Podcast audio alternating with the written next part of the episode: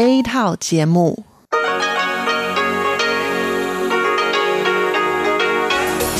Đây là Đài Phát thanh Quốc tế Đài Loan RTI.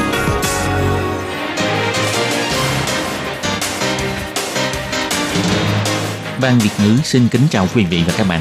Đây là chương trình Việt ngữ Đài Phát thanh RTI được truyền đi từ Đài Loan.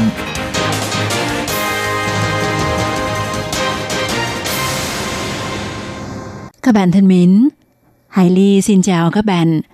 Hôm nay thứ Bảy, ngày 14 tháng 9 năm 2019, tức ngày 16 tháng 8 âm lịch năm kỷ hợi. Hoan nghênh các bạn đến với chương trình phát thanh của Ban Việt ngữ, Đài phát thanh quốc tế Đài Loan RTI với các nội dung như sau. Mở đầu là bản tin thời sự Đài Loan, bài chuyên đề. Tiếp theo là các chuyên mục tiếng Hoa cho mỗi ngày, theo dòng thời sự và sau cùng là chuyên mục Thế hệ trẻ Đài Loan. Để mở đầu cho chương trình, trước hết, Hải Ly xin mời các bạn theo dõi nội dung các tin tóm lược của bản tin thời sự Đài Loan hôm nay. Chế độ hóa công tác hỗ trợ lãnh sự Đài Mỹ, bảo đảm quyền lợi cho người dân hai bên. Bộ Ngoại giao Trung Hoa Dân Quốc kêu gọi quá trình đưa ra quyết định của Solomon phải dân chủ, hợp pháp và công khai minh bạch. Hoàng Chi Phong hy vọng Đài Loan ủng hộ Hồng Kông phê phán Ủy ban Sự vụ Đài Loan Quốc vụ viện Trung Quốc có hành vi khủng bố trắng. Bà cụ người dân tộc Athayan qua đời, hưởng thọ 97 tuổi. Bảo vật quốc gia xăm mặt của Đài Loan chỉ còn duy nhất một người. Áp cao suy yếu, áp thấp di chuyển về phía Bắc, thời tiết không ổn định. Giá điện ngoài mùa hè bắt đầu áp dụng từ tháng 10, mỗi hộ gia đình bình quân tiết kiệm được 58 đài tệ. Các bạn thân mến và bây giờ Hải Ly xin mời các bạn đến với nội dung chi tiết của bản tin Thời sự Đài Loan hôm nay.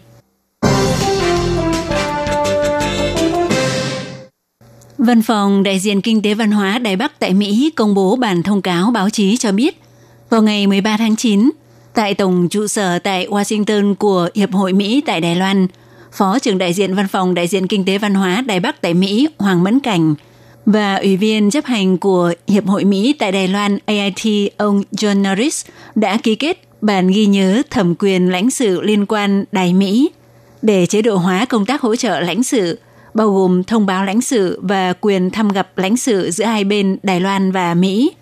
Để bảo đảm hơn nữa quyền lợi cho người dân hai bên khi tới thăm nước đối phương, Phó trợ lý quốc vụ Khanh Mỹ chuyên trách về mảng lãnh sự Karen King, trưởng ban điều hành sự vụ Đài Loan của Quốc vụ viện Mỹ Ingrid Larson và nhiều quan chức của chính phủ Mỹ cũng đến tham dự. Theo bản ghi nhớ được ký kết này, trong tương lai, nếu công dân Đài Loan bị bắt giữ tại Mỹ, đơn vị chấp pháp của Mỹ phải lập tức chủ động báo cho đương sự biết rằng đương sự được hưởng quyền thăm gặp lãnh sự và tùy theo nguyện vọng của đương sự có muốn tiến hành thông báo với phía Đài Loan hay không. Khi phía Mỹ nhận được sự thỉnh cầu của công dân Đài Loan, phải lập tức thực hiện việc thông báo lãnh sự đồng thời hỗ trợ nhân viên liên quan của cơ quan đại diện của Đài Loan tại Mỹ liên hệ với đương sự và bố trí thăm gặp lãnh sự. Nếu do lý do riêng và do bí mật riêng tư hoặc do nguyên nhân nào khác dẫn đến đương sự từ chối thông báo, thì phía Mỹ cũng sẽ tôn trọng sự chọn lựa của đương sự. Ngoài ra, nếu công dân Đài Loan không may qua đời tại Mỹ và trong các vụ việc để phù hợp với lợi ích của công dân Đài Loan đối với trường hợp vị thành niên hoặc người bị khiếm khuyết về hành vi năng lực dân sự mà phải chỉ định người giám hộ hoặc các vụ được ủy thác. Phía Mỹ sau khi nắm được thông tin sẽ lập tức thông báo với các đơn vị đại diện của Đài Loan tại Mỹ. Việc thông báo này là dựa trên nguyên tắc Đài Loan và Mỹ đôi bên cùng có lợi, cũng áp dụng cho trường hợp công dân của Mỹ tại Đài Loan. Hai bên Đài Mỹ ký kết bản ghi nhớ này có ích cho việc tăng cường công tác thông báo và thăm gặp lãnh sự, giúp việc thực hiện quyền lãnh sự càng kịp thời và hiệu quả hơn, tạo càng nhiều sự bảo đảm hơn cho người dân hai bên khi ở tại quốc gia của bên kia.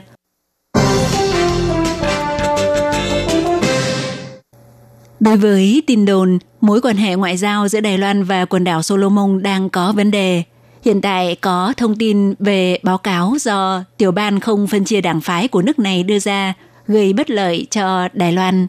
Vào ngày 14 tháng 9, Bộ Ngoại giao Trung Hoa Dân Quốc nhấn mạnh, chính phủ quần đảo Solomon phải căn cứ theo cách làm đã tuyên bố trước đây, phải tham khảo báo cáo của các cơ quan ngoại giao của nước này và sau khi lắng nghe dân ý của đông đảo người dân Solomon, dựa theo một quy trình dân chủ, hợp pháp, công khai và minh bạch để đưa ra quyết định, mà đừng nên vì một bản báo cáo giả để đưa ra chính sách ngoại giao quan trọng gây tổn hại đến tình hữu nghị nhiều năm giữa Đài Loan và Solomon. Chính phủ quần đảo Solomon đang đánh giá mối quan hệ ngoại giao với Đài Loan. Bộ máy chấp chính của nước này tổ chức hội nghị đảng đoàn để nghe báo cáo miệng của tiểu ban không phân chia đảng phái. Nội dung tương đối bất lợi đối với mối quan hệ Đài Loan Solomon. Tuy nhiên, ngoài báo cáo của tiểu ban này, chính phủ Solomon còn có báo cáo đánh giá của các cơ quan ngoại giao khác như Bộ Ngoại giao, Văn phòng Thủ tướng, Ủy ban Ngoại giao của Quốc hội. Toàn bộ tình hình vẫn đang có những diễn biến tiếp tục diễn ra. Bộ Ngoại giao Trung Hoa Dân Quốc một lần nữa cũng bác bỏ sự sai sót và thiên lệch trong nội dung báo cáo của tiểu ban không phân chia đảng phái, không những đã bóp méo sự thật nghiêm trọng mà còn bịa ra việc từng tới Đài Loan khảo sát và thảo luận với phía Đài Loan. Tuy nhiên, tiểu bang không phân chia đảng phái, chưa từng đến thăm Đài Loan. Mặc dù cá nhân một số thành viên của tiểu ban này vào tháng 8 năm nay từng cùng với phái đoàn đại biểu Solomon của Hội nghị châu Á-Thái Bình Dương đến thăm Đài Loan, nhưng không phải với tư cách và nhiệm vụ của tiểu ban này. Và phía Bộ Ngoại giao Đài Loan cũng không hề có bất cứ sự giao lưu trao đổi ý kiến với họ. Bộ Ngoại giao nhấn mạnh Đài Loan rất trân trọng mối quan hệ bang giao với quần đảo Solomon, sẽ cố gắng hết sức để bày tỏ thiện chí của phía Đài Loan với Solomon. Do vậy, chuyến thăm Solomon của Thứ trưởng Ngoại giao từ Tư Kiệm vẫn sẽ được triển khai theo kế hoạch ban đầu để có thể gặp gỡ với các vị quan chức quan trọng của Solomon, toàn lực củng cố tình hữu nghị. Theo thông tin nắm được, nhanh nhất ngày 15 tháng 9, Thứ trưởng từ Tư Kiệm sẽ khởi hành chuyến thăm này. Cuối tháng 8, Tổng thư ký đảng Demosisto Hồng Kông Hoàng Chi Phong bị bắt vì tội tập trung biểu tình bất hợp pháp. Tòa án cho phép được bảo lãnh tại ngoại và cho phép xuất cảnh có điều kiện. Đầu tháng 9, Hoàng Chi Phong đến thăm Đài Loan, muốn tranh thủ càng nhiều sự ủng hộ hơn nữa của Đài Loan đối với cuộc đấu tranh vì dân chủ của Hồng Kông. Nhưng gần đây, người phát ngôn của Văn phòng Sự vụ Đài Loan của Quốc vụ viện Trung Quốc, ông Mã Hiểu Quang lại nói rằng chính quyền của Đảng Dân Tiến – lại cho mời phần tử đòi độc lập cho Hồng Kông đến thăm Đài Loan, cung cấp nơi trú ngụ cho phần tử bạo động cực đoan khiến Đài Loan trở thành thiên đường cho tội phạm bỏ trốn. Ngày 12 tháng 9, Hoàng Chi Phong bay từ Đức tới New York. Ngày 13 tháng 9 cùng với Lương Kế Bình, người tham dự cuộc biểu tình phản đối luật dẫn độ tội phạm về Trung Quốc, tham gia buổi tọa đàm tại Học viện Luật Trường Đại học Columbia, Mỹ để chia sẻ về tính kết cấu của phong trào phản đối luật dẫn độ nguyên nhân giúp cho phong trào có thể duy trì dài hơi mà vẫn có độ nóng và hướng đi trong tương lai. Suốt buổi tọa đàm đều sử dụng tiếng Anh và đã thu hút được khoảng 200 giáo viên cùng sinh viên tham dự. Sau khi kết thúc buổi tọa đàm, một nhóm sinh viên của trường đại học Columbia đã tiến sát đến bục giảng cùng hát vang bài ca Nghĩa Dũng Quân của Trung Quốc trước mặt Hoàng Chi Phong và Lương Kế Bình. Hai người sắc mặt không hề thay đổi, tiếp tục trao đổi với những người khác sau đó nhân viên của nhà trường đã hộ tống họ an toàn rời khỏi hội trường. Trước khi rời đi, Hoàng Chi Phong có trả lời phỏng vấn của thông tấn xã CNA của Đài Loan một cách vắn tắt về quan điểm đối với cách nói của ông Mã Hiểu Quang được nêu phía trên rằng Chúng tôi hy vọng bất kể là người Đài Loan hay người Hồng Kông đều có thể quan tâm đến hoạt động đấu tranh của Hồng Kông. Tôi cảm thấy văn phòng sự vụ Đài Loan thuộc Quốc vụ viện Trung Quốc bày trò khủng bố trắng như vậy chẳng có tác dụng gì hết. Hoàng Chi Phong cho biết người Hồng Kông ở tuyến đầu phải đối mặt với sự thống trị độc tài toàn trị. Hy vọng toàn thế giới sẽ tập trung vào tam bãi của Hồng Kông gồm bãi công, bãi khóa và bãi thị để phong trào sẽ tiếp tục phát triển cho tới khi dân chủ được thực hiện tại đây. Thế giới cần lưu ý đến cuộc đấu tranh của người Hồng Kông để có càng nhiều người trên thế giới làm bạn đồng hành, người Hồng Kông sẽ mãi mãi không bị cô đơn. Cụ bà Lawa Toyu, người dân tộc Athayan cuối cùng có hình xăm trên mặt được coi là bảo vật quốc gia. Do mắc bệnh phổi được đưa vào phòng bệnh chăm sóc đặc biệt, Sau khi bệnh tình ổn định, đã được chuyển ra phòng thường, nằm viện tổng cộng hơn 100 ngày. Vào 6 giờ sáng ngày 14 tháng 9, cụ bà đã qua đời, hưởng thọ 97 tuổi. Người dân trong bộ tộc đều vô cùng đau buồn. Sau khi biết tin, huyện trưởng huyện Miêu Lật từ Diệu Sương cũng bày tỏ vô cùng thương tiếc, yêu cầu phòng xã hội huyện Miêu Lật phải dành cho gia đình bà cụ sự hỗ trợ cần thiết. Còn nghị viên của huyện Miêu Lật bà Hoàng Nguyệt Nga thì bày tỏ, cụ bà Lawa Toyu cả đời vất vả, chồng cụ mất sớm, nhưng cụ là tấm gương mẫu mực của người dân tộc Athayan, cụ rất kiên cường. Những năm cuối đời, cụ được cháu nội và cháu dâu chăm sóc. Do bệnh tình xấu đi, cơ thể bị phù nặng, người nhà không nỡ thấy bà cụ phải chịu đau đớn thêm nên quyết định để cụ được ra đi thanh thản. Huyện trưởng Từ Diệu Sương cho biết, năm 2016, huyện Miêu Lật đã đăng ký nghệ thuật xăm mặt của người thổ dân là tài sản văn hóa phi vật thể. Khi đó, vẫn còn hai người có hình xăm mặt là cụ bà Iwan Kainu và cụ bà Lawa Toyu. Sau khi cụ Iwan Kainu mất vào năm ngoái, thì đến nay, người Athayan có hình sa mặt cuối cùng là cụ bà Lawa Toyu cũng vừa qua đời. Ngoài sự thương tiếc, thì chắc chắn bảo vật quốc gia sa mặt sẽ còn mãi trong hồi ức của dân tộc Athayan và huyện Miêu Lật. Sau khi cụ bà Lawa Toyu qua đời, toàn Đài Loan chỉ còn duy nhất một người có hình xăm mặt, đó là cụ Ipay Sayung, người dân tộc Sedic. Xăm mặt là tượng trưng văn hóa quan trọng nhất của các dân tộc thổ dân Đài Loan thời xưa, gồm dân tộc Athayan, dân tộc Sedic và dân tộc Truku. Theo phong tục truyền thống, những người thuộc các tộc người trên mà trên mặt có hình xăm thì sau khi chết đi mới được tổ linh cho phép đi qua cầu vồng để tới được miền đất an lạc của tổ linh. Theo Cục Khí tượng chỉ ra, sáng sớm ngày 14 tháng 9, do sự hội tụ giữa gió xung quanh và gió từ khu vực đại lục nên đã hình thành một đợt mưa khá rõ rệt. Ban ngày mưa có xu hướng giảm dần, Thời tiết các địa phương trên toàn Đài Loan chủ yếu từ nhiều mây cho tới có nắng. Khu vực Cơ Long tới vùng ven biển phía Bắc, khu vực Đài Bắc, Tân Bắc và một nửa khu vực Đông Bộ sẽ có mưa rào cục bộ. Nhiệt độ cao nhất trong ngày tại các địa phương sẽ đạt khoảng 32 đến 34 độ C. Nhắc nhở mọi người, ngày 15 và 16 tháng 9, áp thấp bắt đầu dịch chuyển về phía Bắc. Xung quanh Đài Loan lượng hơi nước gia tăng, khu vực Bắc Bộ và Đông Bắc Bộ sẽ có mưa cục bộ, khu vực Hoa Đông và bán đảo Hàng Xuân cũng sẽ có mưa rải rác. Các nơi khác nhiệt độ từ nhiều mây cho tới có nắng. Sau buổi trưa, khu vực Nam Bộ và các vùng núi của các địa phương sẽ có mưa rào, rải rác kèm theo sấm chớp. Ngoài ra, từ Trung Bộ trở lên phía Bắc, Đông Bắc Bộ và khu vực vắng vẻ vùng Duyên Hải Đông Bộ có khả năng có gió mạnh cấp 8, giật cấp 9. Khu vực bờ biển phía Bắc Cơ Long, Đông Bán Bộ gồm Lục Đảo, Lan Dữ và khu vực duyên hải của bán đảo Hàng Xuân sẽ có khả năng có sóng lừng, cần chú ý các hoạt động đi biển.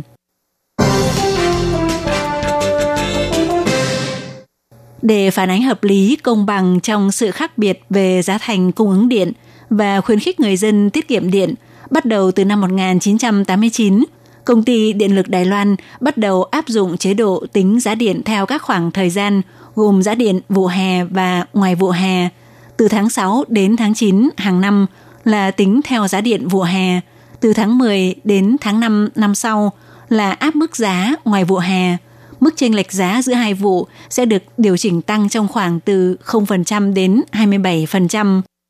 Nếu tính theo mức điện tiêu thụ của một gia đình một tháng khoảng 330 số, thì tiền điện vụ hè một tháng là 695 đài tệ, còn tháng ngoài vụ hè sẽ là 637 đài tệ. Như vậy, bắt đầu từ tháng 10, bình quân một hộ gia đình có thể tiết kiệm được 58 đài tệ tiền điện. Ngoài ra, nếu lượng điện sử dụng của mỗi hộ thấp hơn cùng kỳ năm ngoái, thì chỉ cần lên website của công ty Điện lực Đài Loan đăng ký, thì một năm có thể nhận được 504 đài tệ tiền thưởng dùng điện tiết kiệm. Bộ Kinh tế sẽ giả soát thảo luận mỗi năm hai lần về công thức tính giá điện của ngành tiêu thụ điện công cộng. Cứ tháng 4 và tháng 10 hàng năm sẽ tiến hành điều chỉnh giá điện. Vào ngày 18 tháng 9 sẽ mở hội đồng thẩm định giá điện để thẩm định giá điện bắt đầu được áp dụng vào tháng 10. Các bạn thân mến, Hải Ly xin cảm ơn các bạn vừa theo dõi bản tin Thời sự Đài Loan do Hải Ly biên tập và thực hiện. Mời các bạn tiếp tục theo dõi những nội dung còn lại của chương trình hôm nay. Thân ái, chào tạm biệt các bạn. Bye bye!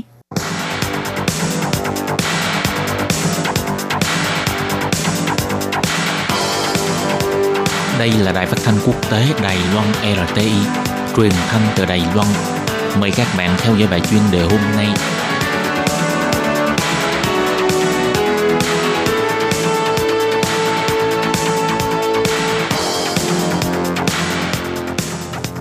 Minh Hà xin kính chào quý vị và các bạn. Các bạn thân mến, hôm nay trong 5 phút chuyên đề, mời các bạn theo dõi bài viết nói chuyện bên cạnh kỳ họp thẩm tra dự toán ngân sách cộng thêm cuộc bầu cử tổng thống sắp tới để thông qua đạo luật tị nạn sẽ có không ít khó khăn.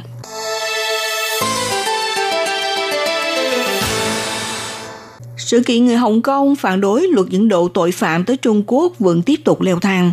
Nhiều người biểu tình đã bị thương hay bị bắt trong cuộc xung đột với cảnh sát Hồng Kông. Trong khi đó, người Đài Loan tỏ ra quan tâm việc người dân Hồng Kông có khả năng đến Đài Loan xin được tị nạn chính trị không nhỉ? Ủy viên lập pháp đảng Nhân Tiến Vương Định Vũ phát động hoạt động bỏ phiếu trên Facebook đặt câu hỏi với cư dân mạng có đồng ý việc nhanh chóng hoàn thành lập pháp luật tị nạn hay không, đặt ra số lượng hạn chế chấp nhận người Hồng Kông đến xin tị nạn. Hơn 80% dân chúng bày tỏ ủng hộ, cho rằng trong kỳ họp mới của Viện lập pháp hãy nhanh chóng thông qua luật tị nạn, xây dựng pháp lý cho người Hồng Kông theo đuổi tự do được hưởng quyền tị nạn tại Đài Loan.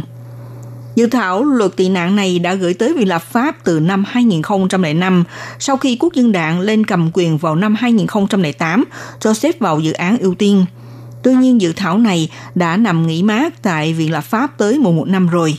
Cuối cùng đã thông qua thẩm tra vòng 1 vào năm 2016. Nhưng cho đến năm 2019, Dự thảo này vẫn nằm trong giai đoạn thương thảo giữa các chính đảng, không thể xếp vào nghị trình thông qua vòng 2 và vòng 3, gây cản trở tới tiến độ lập pháp. Theo bản thảo của luật tị nạn thông qua vòng 1, đối với người nước ngoài hay người không quốc tịch, vì lý do chiến tranh hay ảnh hưởng của thiên tai bị buộc rời khỏi quốc gia mang quốc tịch gốc hay là quốc gia nguyên trú của mình, hay vì vấn đề chủng tộc, tôn giáo, quốc tịch thuộc tổ chức xã hội đặc biệt hay có ý kiến bất đồng mà bị bức hại thì có thể nộp đơn xin tị nạn tại Đài Loan. Trong thời gian thẩm tra nhận định tư cách dân tị nạn, Bộ Nội chính sẽ được phép bố trí tạm chỗ ở hay là nơi tạm lánh cho người làm đơn, trừ phi gặp tình trạng đặc biệt nào đó và thông qua cuộc thẩm tra của ủy ban, bằng không thì không được cưỡng chế trục xuất ra nước ngoài. Ủy viên lập pháp đảng Dân Tiến Vưu Mỹ Nữ cho biết, một trong những yếu tố khiến dự luật này bị mắc kẹt tại cuộc thẩm tra vòng 2 và vòng 3 đó là xã hội Đài Loan đã sẵn sàng đón nhận dân tị nạn hay không. Thực ra vào thập niên 1970, Đài Loan từng tiếp nhận dân tị nạn, nhưng khi đó đã bố trí họ tại Bành Hồ để thực hiện sự quản lý và kiểm soát, không phù hợp với cách làm nhân đạo. Bà Viu Mỹ Nữ nhấn mạnh, luật tị nạn là nhắm đối tượng người nước ngoài, trong đó không bao gồm nhân dân ở Trung Quốc đại lục và khu vực Hồng Kông, Macau – cho nên khi thông qua thì đồng thời cũng phải cho thông qua đồng bộ luật sửa đổi về luật quan hệ nhân dân hai bờ eo biển và luật về Hồng Kông Macau. Bằng không cho dù thông qua luật tị nạn, không thể áp dụng cho người Hồng Kông. Ủy viên lập pháp quốc dân đảng Ngô Chỉ Dương cho rằng Đài Loan muốn thể hiện sự đóng góp cho công tác cứu trợ nhân đạo thế giới, mặc dù là một hướng đi chính xác, nhưng có đủ năng lượng để tiếp nhận dân tị nạn của các nước hay không? Có gây ra sự tranh cãi trên thế giới hay không? Điều này cần phải có sự cân nhắc kỹ càng. Ủy viên lập pháp đảng Nhân Tiến Lâm Tịnh Nghi cũng nêu ra, Đài Loan đất hẹp người đông, hàng năm có thể tiếp nhận bao nhiêu dân tị nạn, phải đưa ra một chế độ giới hạn thế nào. Đây là trọng điểm thảo luận chính trong cuộc thương thảo giữa các chính đảng. Ngoài ra khi tiếp nhận dân tị nạn cũng sẽ liên quan đến vấn đề an ninh quốc gia. Giáo sư Hồ Bắc Nghiên hiện đang giảng dạy khoa luật tại trường đọc Đông Ngô cho rằng Xét theo tình hình hiện nay của Hồng Kông mặc dù có dựa theo luật quan hệ nhân dân hai bờ eo biển và luật về Hồng Kông và Macau để xử lý, nhưng pháp luật hiện hành còn quá mơ hồ. Đối với cơ quan hành chính sẽ gặp khó khăn khi chấp hành, vẫn phải lập pháp để hạn chế. Tuy nhiên, trong kỳ họp Viện lập pháp sắp tới sẽ là kỳ họp thẩm tra dự toán ngân sách, là nhân dịp sắp diễn ra cuộc bầu cử năm 2020, cho nên liệu có thể thuận lợi thông qua vòng 3 đối với luật tị nạn hay không, vẫn phải chờ xem xét và theo dõi. Các bạn thân mến, các bạn vừa theo dõi bài chuyên đề hôm nay của Đài RT với bài viết Nói chuyện bên cạnh kỳ họp thẩm tra dự toán ngân sách cộng thêm cuộc bầu cử tổng thống sắp tới để thông qua đạo luật tị nạn sẽ có không ít khó khăn. Bài viết này do Minh Hà biên tập và thực hiện. Xin cảm ơn sự theo dõi của quý vị.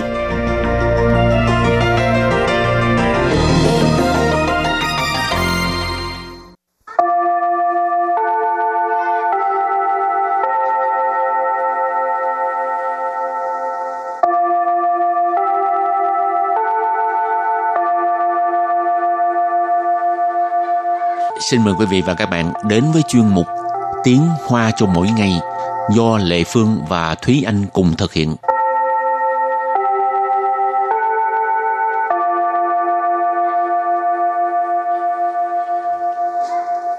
Thúy Anh và Lệ Phương xin kính chào quý vị và các bạn. Chào mừng các bạn đến với chuyên mục Tiếng Hoa cho mỗi ngày ngày hôm nay. Các bạn thường hay đi tham quan những cái nơi mà có thú hoang, các bạn có hay đưa thức ăn cho thú hoang hay không? Lệ Phương không bao giờ tại trong tay không có gì cho nó ăn hết.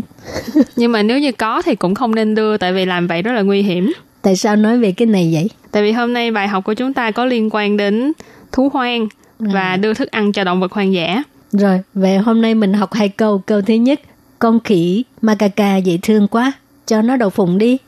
Và câu thứ hai, không được đút thức ăn cho động vật hoang dã. Và sau đây chúng ta lắng nghe cô giáo đọc hai câu mẫu này bằng tiếng Hoa. 好可爱的猕猴，给它花生吧。不可以喂食野生动物。突然生也特高毛什么？好可爱的猕猴，给它花生吧。好可爱，好可爱，来野童馆。猕猴，猕猴来登古木勇企。giống khỉ macaca.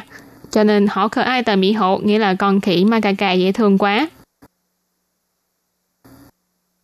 Kỳ tha Kỳ tha là cho nó. Hoa sân Hoa sân nghĩa là đậu phộng.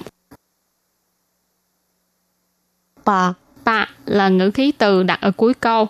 Và sau đây chúng ta hãy cùng lắng nghe cô giáo đọc lại câu mẫu bằng tiếng Hoa. 好可爱的猕猴，给它花生吧。好可爱的猕猴，给它花生吧。 Câu này có nghĩa là con khỉ macaca dễ thương quá, cho nó đậu phụng đi. Và câu thứ hai, không được đút thức ăn cho động vật hoang dã. 不可以喂食野生动物。 Bây giờ Lê Phương xin giải thích câu 2. Bù khở ý. Bù khở ý. Bù khở ý tức là không được. Wei shi. Wei shi. Wei là đúc. Shi là thức ăn. Sử u ha. quê shi đúc thức ăn. Dễ sân động u, Dễ sinh tôn u tức là động vật hoang dã. Vệ sinh tức là hoang dã, còn à, tôn u tức là động vật. Và bây giờ thì chúng ta lắng nghe cô giáo đọc câu mẫu này bằng tiếng Hoa. 不可以喂食野生动物。不可以喂食野生动物。 Câu vừa rồi là không được đút thức ăn cho động vật hoang dã. Và sau đây chúng ta hãy cùng đến với phần từ vựng mở rộng.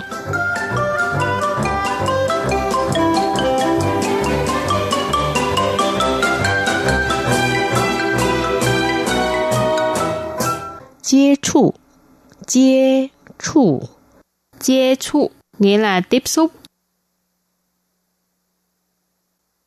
违法，违法， Quấy phà có nghĩa là vi phạm pháp luật.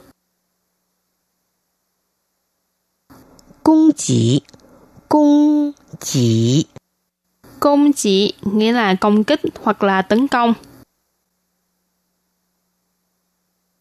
野性，野性， Vệ sinh có nghĩa là bản tính hoang dã. Và sau đây chúng ta hãy cùng đặt câu với những từ vựng mở rộng. Từ đầu tiên là接触, nghĩa là tiếp xúc. 常接触大自然有益于身心健康。常接触大自然有益于身心健康。Câu này có nghĩa là thường xuyên tiếp xúc với thế giới tự nhiên sẽ tốt cho sức khỏe. Chẳng nghĩa là chẳng chẳng là thường xuyên. Chia trụ, nãy mình có nói là tiếp xúc. Đa tự然nghĩa là thế giới tự nhiên hoặc là tự nhiên. Dầu di yu tức là có lợi cho, có ích cho. Sinh xin健康 là sức khỏe của cơ thể và tâm hồn. Sinh là身体, xin là sinh lý, 健康 là sức khỏe. Cho nên sinh xin 健康 là sức khỏe của cơ thể và tâm hồn. Nên câu này mình dịch ngắn gọn lại là Thường xuyên tiếp xúc với thế giới tự nhiên tốt cho sức khỏe của cơ thể. Rồi, đặt câu cho từ tiếp theo, quấy phá, tức là vi phạm pháp luật.当老板指派做违法的事，该怎么办？当老板指派做违法的事，该怎么办？Câu này có nghĩa là khi mà ông chủ sai khiến mình làm việc uh, vi phạm pháp luật thì nên làm như thế nào? Thì phải làm sao? Ha. Tăng tức là khi, lão bản tức là ông chủ, trừ派tức là uh, sai khiến, sai bảo, uh, cử phái.做违法的事 tức là làm việc trái với uh, pháp luật, vi phạm pháp luật. Cái 怎么办? Phải làm thế nào? Và đặt câu với từ kế tiếp là công chỉ, nghĩa là công kích hoặc là tấn công. 有些动物看起来很温驯，但其实是会攻击人的。有些动物看起来很温驯， 但其实是会攻击人的。Câu này có nghĩa là có những động vật trông có vẻ hiền lành nhưng thực ra có khả năng sẽ tấn công người. Dầu xế là có một số, có một ít. Động物là động vật. Khan chỉ lại là trông có vẻ hoặc là trông như. Khẩn là từ dùng để chỉ mức độ, nghĩa là rất. Quân xuyển Quân xuyển là từ dùng để hình dung động vật rất là ôn hòa, ôn nhu. Tan là nhân, chỉ sử là thật ra. Huy là sẽ, công chỉ là công kích, rịnh là người. Cho nên câu này ghép lại là có một số động vật trông có vẻ ôn nhu, nhưng thật ra sẽ tấn công người. Rồi và bây giờ đặt câu cho từ cuối cùng. Dễ sinh tức là bản tính hoang dã. ha. Lãng đại biểu dễ sinh, phong khoảng, hình sinh, trào hóa. Đương nhiên cũng đại biểu tự do. Lãng đại biểu dễ sinh, phong khoảng, hình sinh, trào hóa. 当然也代表自由。Câu này có nghĩa là cho sói là tiêu biểu cho cái bản năng hoang dã, điên cuồng, nhẫn tâm, gian xảo và dĩ nhiên cũng là tiêu biểu cho sự tự do. Lạng tức là cho sói ha,代表tức là tiêu biểu, dễ sinh tức là bản năng, bản tính hoang dã. Phong khoáng tức là điên cuồng. Hình sinh có nghĩa là nhẫn tâm. Chào họa, chào họa tức là gian xảo ha. Tăng rạn có nghĩa là dĩ nhiên, tất nhiên. Dễ tức là cũng. Đại biểu, hồi nãy giải thích rồi, tức là tiêu biểu. Tự 由 tức là tự do. Đại biểu, tự 由 tức là tiêu biểu cho sự tự do. Và trước khi kết thúc chương trình, chúng ta hãy cùng ôn lại hai câu mẫu.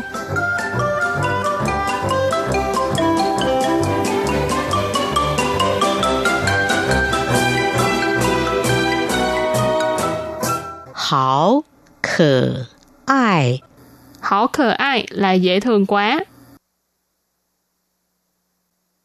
猕猴 Mỹ hổ là tên của một giống khỉ. Giống khỉ macaca. 给他 Kỳ tha là cho nó. 花生 Hoa sân nghĩa là đậu phộng. 吧。 Ba là ngữ khí từ đặt ở cuối câu.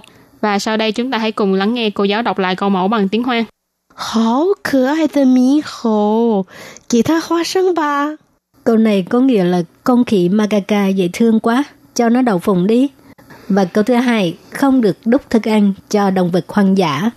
不可以喂食野生动物，不可以 Bu khởi ý, bu khởi ý tức là không được. 喂食 Quay sử, quay là đúc, sử là thức ăn, sử u ha. Quay sử, đúc thức ăn. 野生动物。 Vệ sinh tôn u tức là động vật hoang dã. Và bây giờ thì chúng ta lắng nghe cô giáo đọc câu mẫu này bằng tiếng Hoa. 不可以喂食野生动物。 Câu vừa rồi là không được đút thức ăn cho động vật hoang dã. Các bạn thân mến, bài học hôm nay đến đây xin tạm chấm dứt. Cảm ơn các bạn đã đón nghe. Bye bye. Bye bye.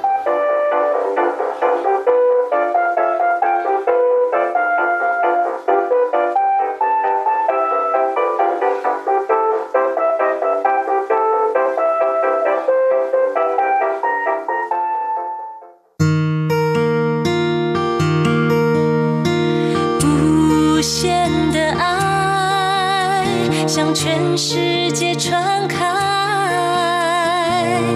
永恒的关怀来自台湾之音 RTI。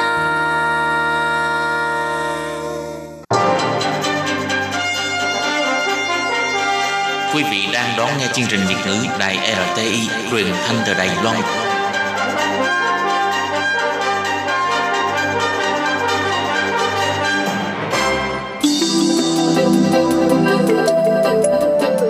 Quý vị đến với chuyên mục Theo dòng thời sự do Minh Hà thực hiện. Chuyên mục này sẽ giới thiệu những đề tài thú vị cùng những dòng thời sự và sự kiện nổi bật đang diễn ra tại Đài Loan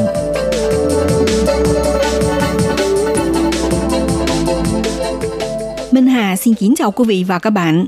Các bạn thân mến, từ năm 2018, Trung Quốc cấm nhập khẩu rác thải nhựa đã khiến ngành tái chế toàn cầu rơi vào khủng hoảng.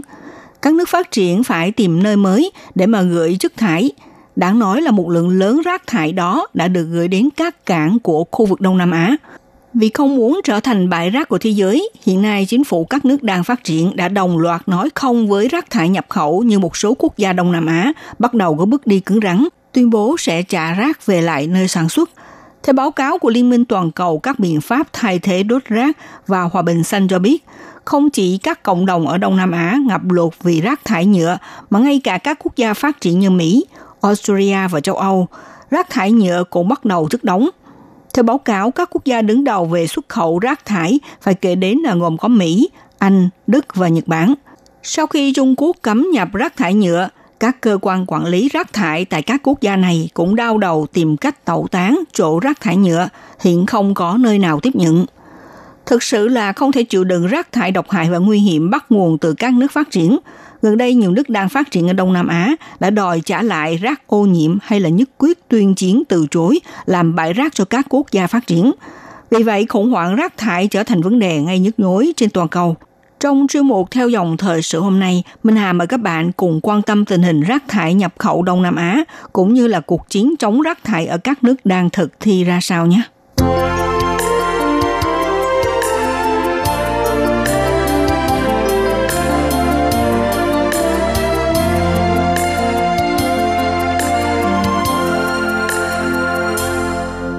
Rác thải nhựa hiện được xem là vấn đề báo động đỏ tại khu vực ASEAN nói riêng và toàn cầu nói chung.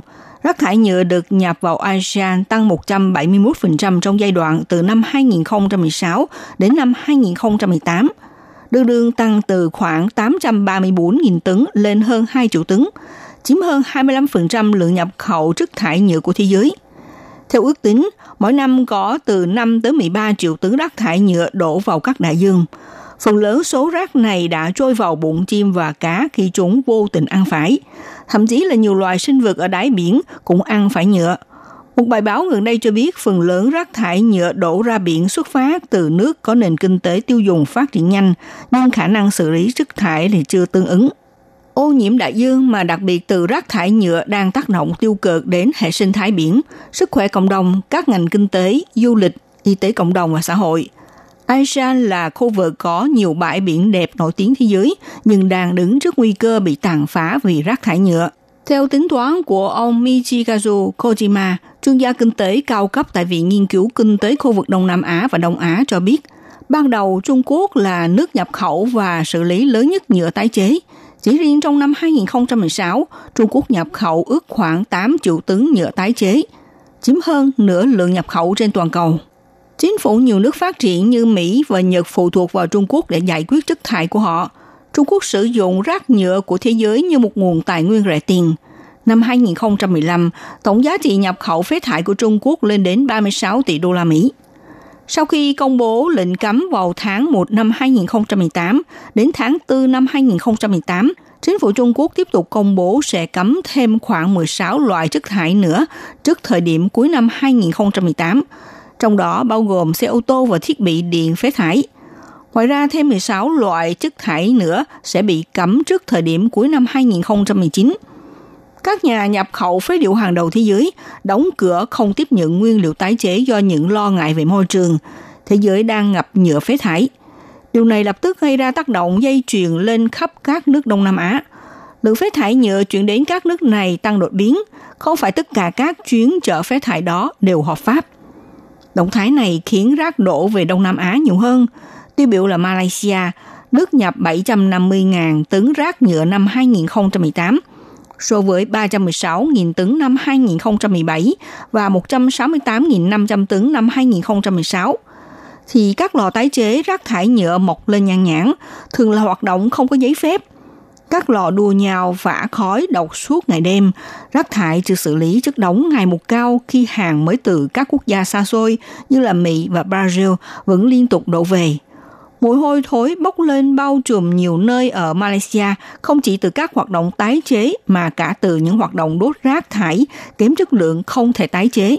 Ở những ngọn núi rác nhựa cao hơn 4 mét tỏa ra mùi hóa chất dưới cái nóng 37 độ C, có thể dễ dàng nhìn thấy tem giảm giá của chuỗi cửa hàng Mỹ hay là bao bì sản phẩm Mỹ.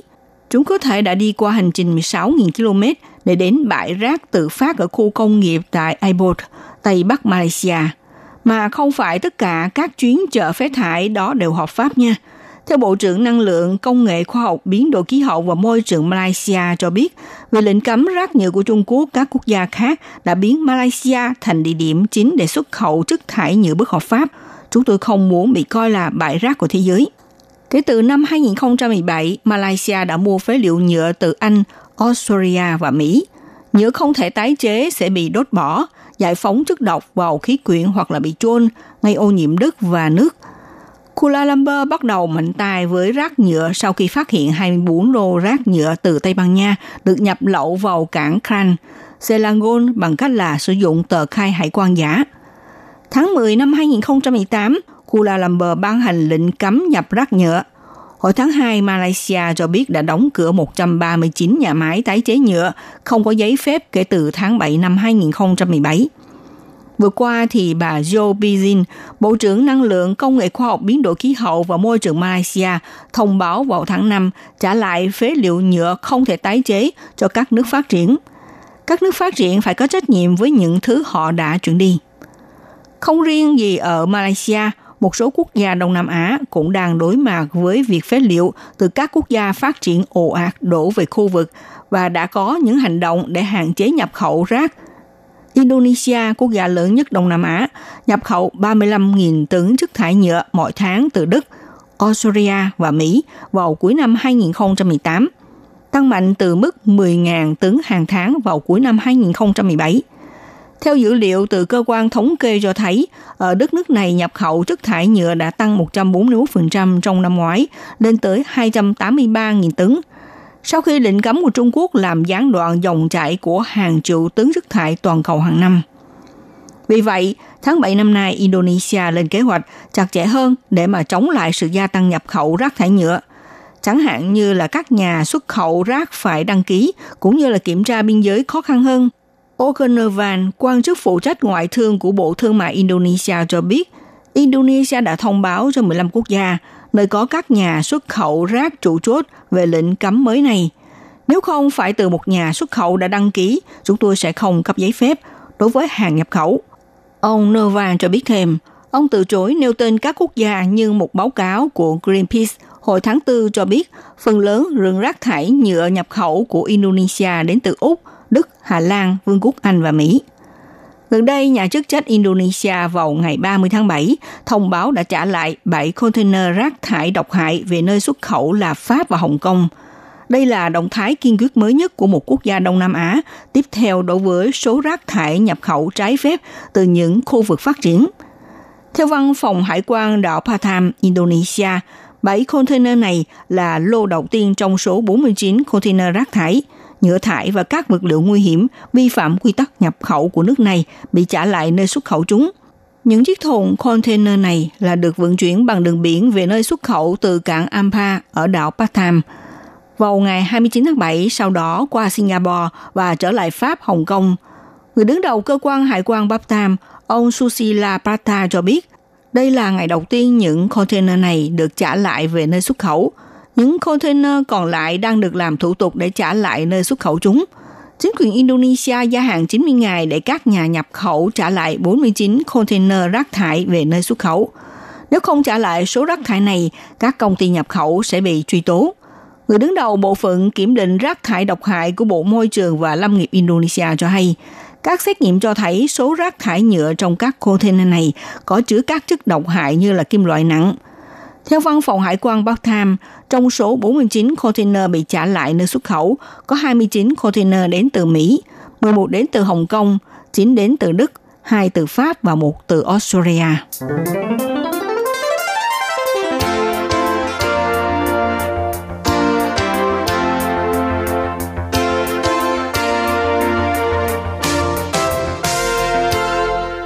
Các bạn thân mến, các bạn đang theo dõi chương mục theo dòng thời sự của Đài Phát thanh RT do Minh Hà thực hiện. Trong những năm gần đây, một số lượng lớn rác thải đã được chuyển hướng đến khu vực Đông Nam Á sau khi Trung Quốc cấm nhập khẩu mặt hàng độc hại này. Lo ngại bị biến thành bãi rác của thế giới, các nước trong khu vực đã có những động thái ngày càng quyết liệt hơn như cấm nhập khẩu rác nhựa và trả rác lại cho khu vực phát triển. Gần đây, các quốc gia Đông Nam Á như là Philippines, Malaysia, Thái Lan, Campuchia đã đồng loạt trả lại rác thải độc hại về các nơi xuất khẩu chúng. Đồng thời, kêu gọi các khu vực phát triển ngừng chuyển rác tới các nước Đông Nam Á và khuyến cáo người dân không nhập rác thải trái phép. Tại Thái Lan, giới chức giảm hạn ngạch nhập khẩu rác nhựa từ vài trăm nghìn tấn xuống còn 70.000 tấn và chỉ cho phép nhập nhựa tốt, có thể tái chế.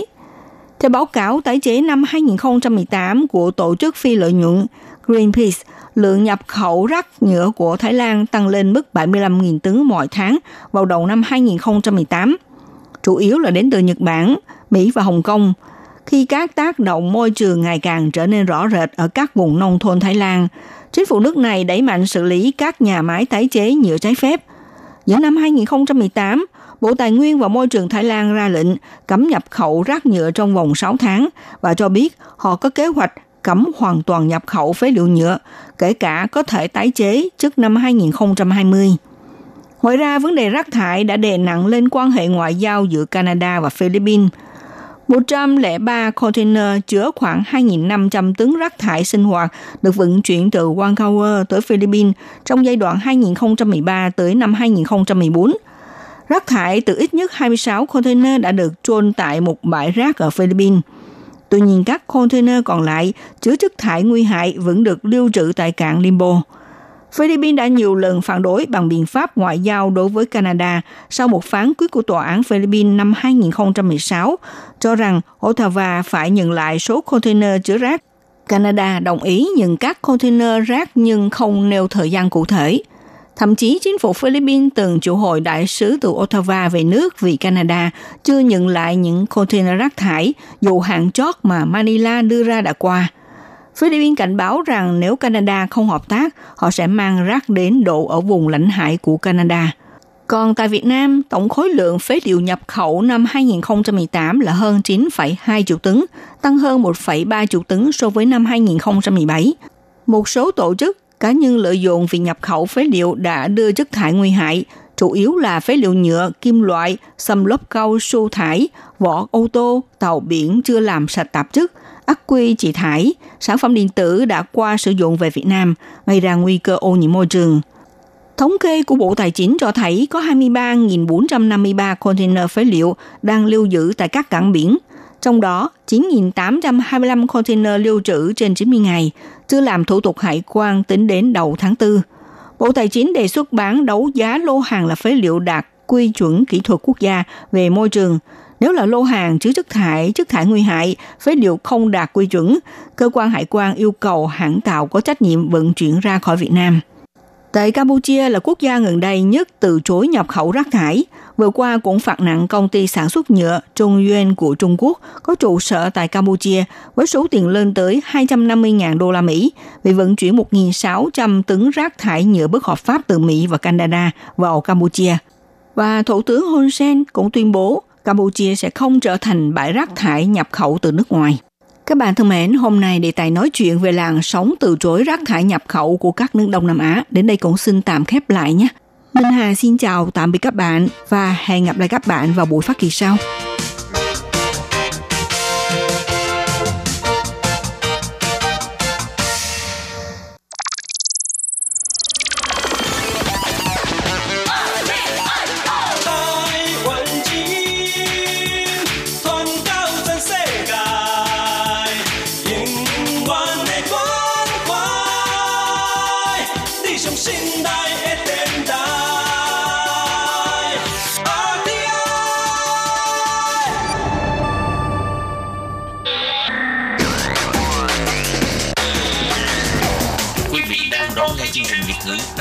RTI truyền thanh từ Đài Loan.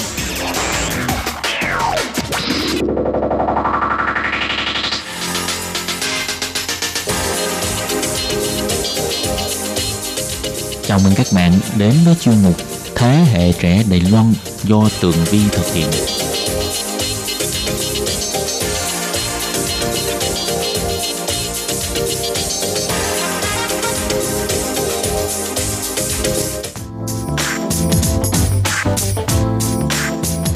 Hello, Tường Vi xin chào quý vị và các bạn. Chào mừng các bạn trở lại với chuyên mục Thế hệ trẻ Đài Loan. Thưa các bạn, ở tuần trước Tường Vi đã đề cập đến một uh, vấn đề đó là căn bệnh nghiện mạng xã hội ở giới trẻ hiện nay. Và tuần này thì uh, chúng ta tiếp tục nói về vấn đề tác động của mạng xã hội đối với uh, sức khỏe tâm lý của thanh thiếu niên và giới trẻ ngày nay nha. Thì các bạn với sự phổ biến của internet nè, rồi à, điện thoại thông minh, các à, ứng dụng mạng xã hội vân vân, nó đã trở thành một công cụ vui chơi giải trí sinh hoạt hàng ngày của mọi người và đặc biệt là đối với các bạn trẻ. Tuy nhiên, theo một ờ, nghiên cứu của Anh Quốc cho thấy, những trang mạng xã hội ờ, khi mà người ta càng sử dụng nhiều thì ờ, tỷ lệ bị mắc bệnh trầm cảm càng cao. Và nếu mà so sánh giữa phụ nữ và nam giới thì tỷ lệ bệnh trầm cảm ở phụ nữ sẽ nghiêm trọng hơn rất nhiều so với nam giới thì theo nghiên cứu được công bố trên tờ tạp chí A Clinical Medicine, họ đã phân tích dữ liệu từ 11.000 thanh niên ở Anh Quốc với hy vọng là tìm ra một mối liên hệ giữa các uh, trang mạng xã hội và những triệu chứng trầm cảm. Thì uh, nghiên cứu này đã cho thấy việc à, thường xuyên sử dụng mạng xã hội sẽ ảnh hưởng đến giấc ngủ hoặc là bạn phải mất rất là nhiều thời gian mới có thể đi vào giấc ngủ đồng thời cũng có thể gặp những vấn đề như là à, giấc ngủ bị gián đoạn và những thanh niên có vấn đề về giấc ngủ á, thì rất là dễ bị mắc bệnh trầm cảm. Ngoài ra, nghiên cứu này còn cho thấy rằng á, nếu mà mình dành thời gian quá nhiều cho các trang mạng xã hội cũng dễ gặp những vấn đề như là bị ăn hiếp ở trên mạng xã hội hoặc là bị quấy rối trên mạng xã hội. Một số người trẻ thì cũng có thể sẽ bị ảnh hưởng bởi ờ, những thứ tiêu cực ở trên mạng xã hội. Chẳng hạn như là họ lo lắng về ngoại hình cơ thể của mình từ đó dẫn đến cái tình trạng gọi là đánh giá thấp ờ, giá trị của bản thân. Vâng thưa các bạn, như Tường Vi đã từng nhận định rằng việc sử dụng trang mạng xã hội của các bạn trẻ hiện nay giống như là bữa cơm hàng ngày vậy. Nếu như mà không ờ, sử dụng tới nó thì cảm thấy mình bị lạc lõng trong xã hội ngày nay nhưng mà những nghiên cứu mới tiếp tục chỉ ra rằng việc sử dụng quá nhiều trang mạng xã hội sẽ gây ra những ờ, triệu chứng trầm cảm rất là nghiêm trọng ở người trẻ. Trong nhiều năm qua thì các chuyên gia họ đã liên tục cảnh báo về à, việc sử dụng à, quá nhiều điện thoại di động sẽ gây ra trầm cảm, đồng thời còn có thể bị những bệnh tâm lý tâm thần khác nữa. Như à, theo nhóm nghiên cứu Conrad tại bệnh viện St. Justine ở Montreal, Canada cho biết đã theo dõi khoảng 4.000 thanh thiếu niên ở Canada với độ tuổi từ 12 cho tới 16 tuổi trong vòng 4 năm. Và cứ mỗi năm trung học thì à, những thiếu niên này sẽ tự báo cáo lại khoảng thời gian sử dụng các thiết bị điện tử mỗi ngày và họ sẽ phải báo cáo rõ ràng về khoảng thời gian trên bốn loại hoạt động khi sử dụng thiết bị điện tử như là mạng xã hội nè, xem TV nè, chơi game và các công việc máy tính khác thì nghiên cứu này chỉ ra rằng á thanh thiếu niên càng sử dụng nhiều trang mạng xã hội và xem à, TV thì các triệu chứng trầm cảm của chúng càng rõ rệt. Nhưng trái ngược lại thì việc chơi game lại không hề gây nên triệu chứng trầm cảm nào cả. Theo nhóm nghiên cứu, Corot nói rằng họ cần có thêm thời gian để mà nghiên cứu rõ hơn về việc à, mạng xã hội có thực sự là một trong những nguyên nhân gia tăng tỷ lệ trầm cảm ở người trẻ hiện nay hay không – Ngoài ra thì à, nghiên cứu cũng có thể giúp xây dựng nên một chương trình ngăn chặn bệnh trầm cảm ở những thanh thiếu niên dễ mắc phải.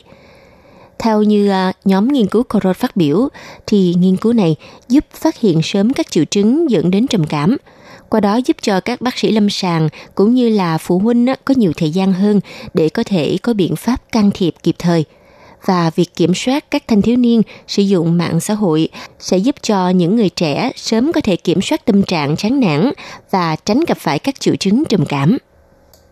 Vâng thưa các bạn, các chuyên gia nói như vậy thì chắc chắn sẽ có người cho rằng à, thôi vậy thì ờ, khuyên các bạn trẻ hãy bỏ luôn, à, không nên xài mạng xã hội nữa.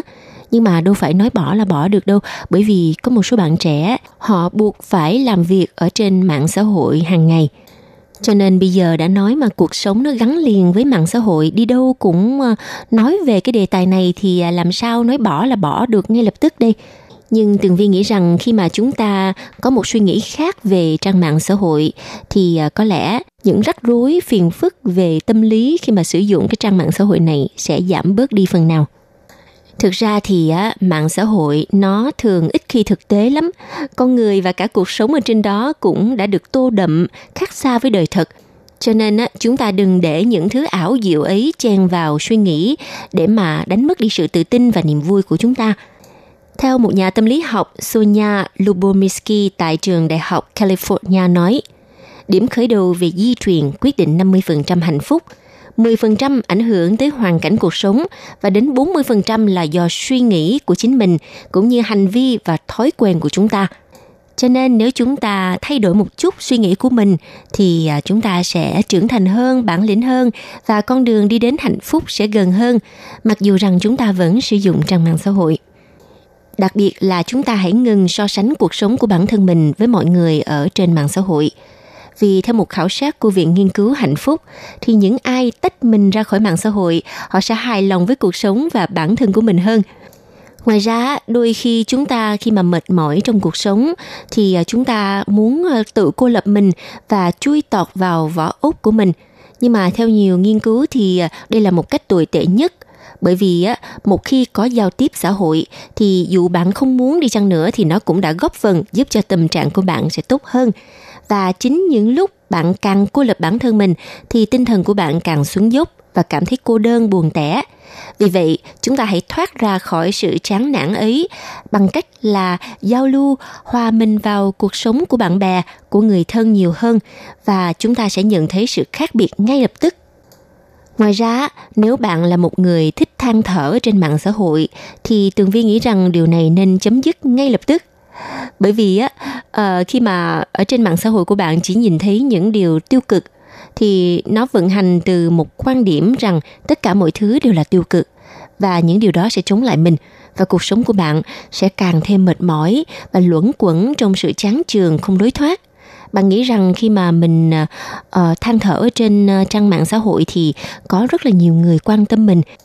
Nhưng mà những người mà quan tâm mình đó có khi họ chẳng biết mình là ai cả và uh, những dòng comment uh, thôi bạn đừng buồn nữa vân vân và vân vân. Đó chỉ là một cách để mà giao lưu lịch sự với nhau thôi. Cho nên tốt nhất khi mà chúng ta có chuyện buồn cần chia sẻ thì hãy tìm đến những người thân những người bạn thân của mình thực sự ngoài đời chắc chắn là bạn sẽ cảm thấy lạc quan và yêu đời hơn khi mà nói ra những điều buồn bực ở trong lòng. Và than thở một chút về những khó khăn đang đối diện để mà cảm giác khó chịu được vơi đi phần nào, đó là điều tất nhiên. Tuy nhiên, chúng ta đừng bị nhấn chìm trong sự than vãn hoặc là việc từ chối nhìn nhận mình là nạn nhân của cảm xúc tiêu cực sẽ giúp cho bạn cảm thấy mạnh mẽ và thoải mái hơn rất nhiều. Vâng thưa các bạn, ngoài việc than thở trên mạng xã hội để à, vơi đi nỗi buồn, nhưng mà ngược lại lại càng buồn hơn. Còn có một vấn đề nữa là hay khoe khoang ở trên trang mạng xã hội và gây ấn tượng cố làm hài lòng người khác, nó cũng sẽ mang lại những hiệu quả tiêu cực.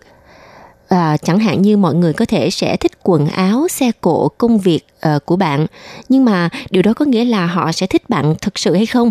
Đó là chưa chắc nha cho nên việc cố gắng gây ấn tượng với người khác ở trên trang mạng xã hội có thể sẽ là nguồn gốc của sự bất hạnh. Bởi vì bạn phải luôn quên đi bản thân của mình để đi làm hài lòng đối phương.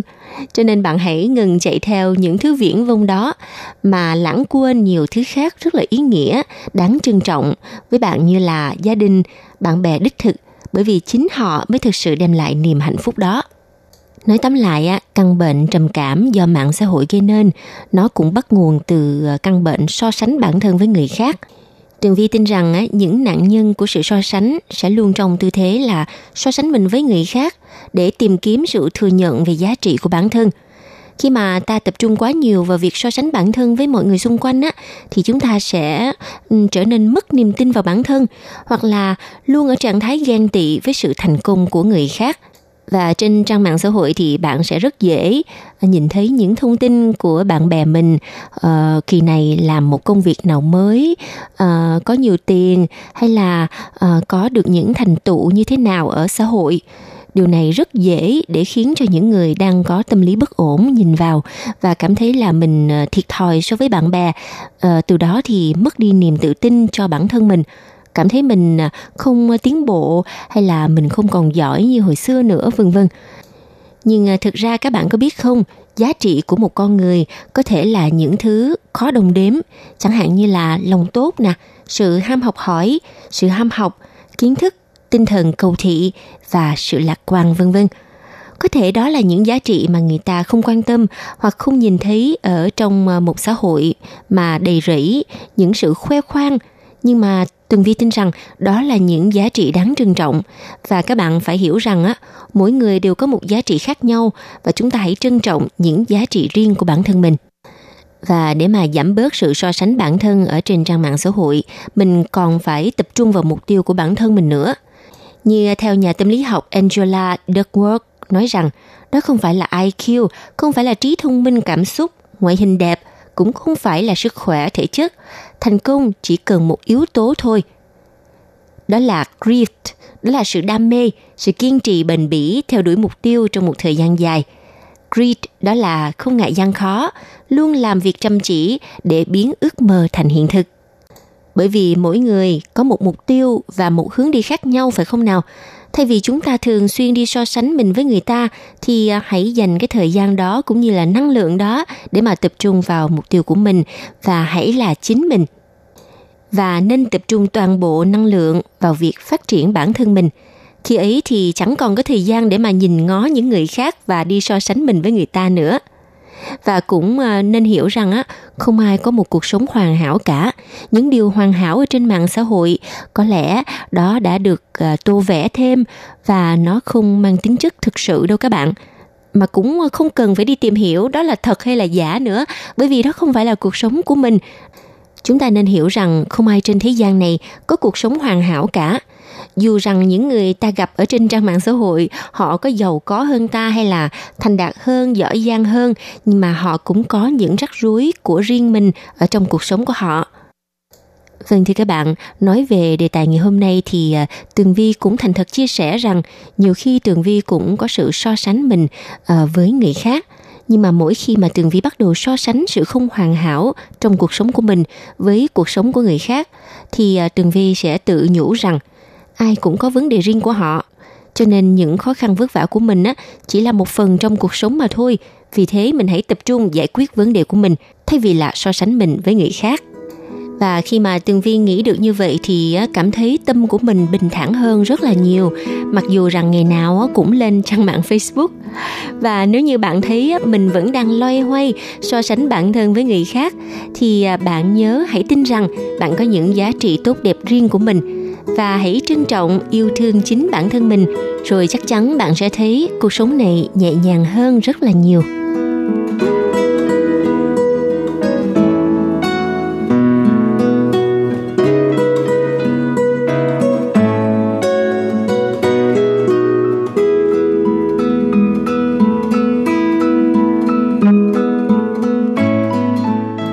Thưa các bạn, vừa rồi là chuyên mục Thế hệ trẻ Đài Loan do Tường Vi biên tập và thực hiện. Xin cảm ơn sự chú ý lắng nghe của các bạn. Hẹn gặp lại trong chuyên mục tuần sau cũng vào giờ này nhé. Bye bye!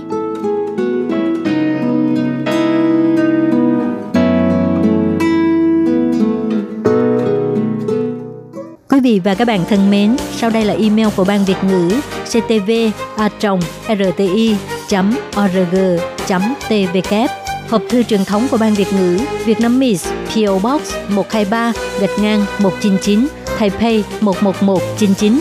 Còn thính giả ở Việt Nam xin gửi đến hộp thư số 104 Hà Nội, Việt Nam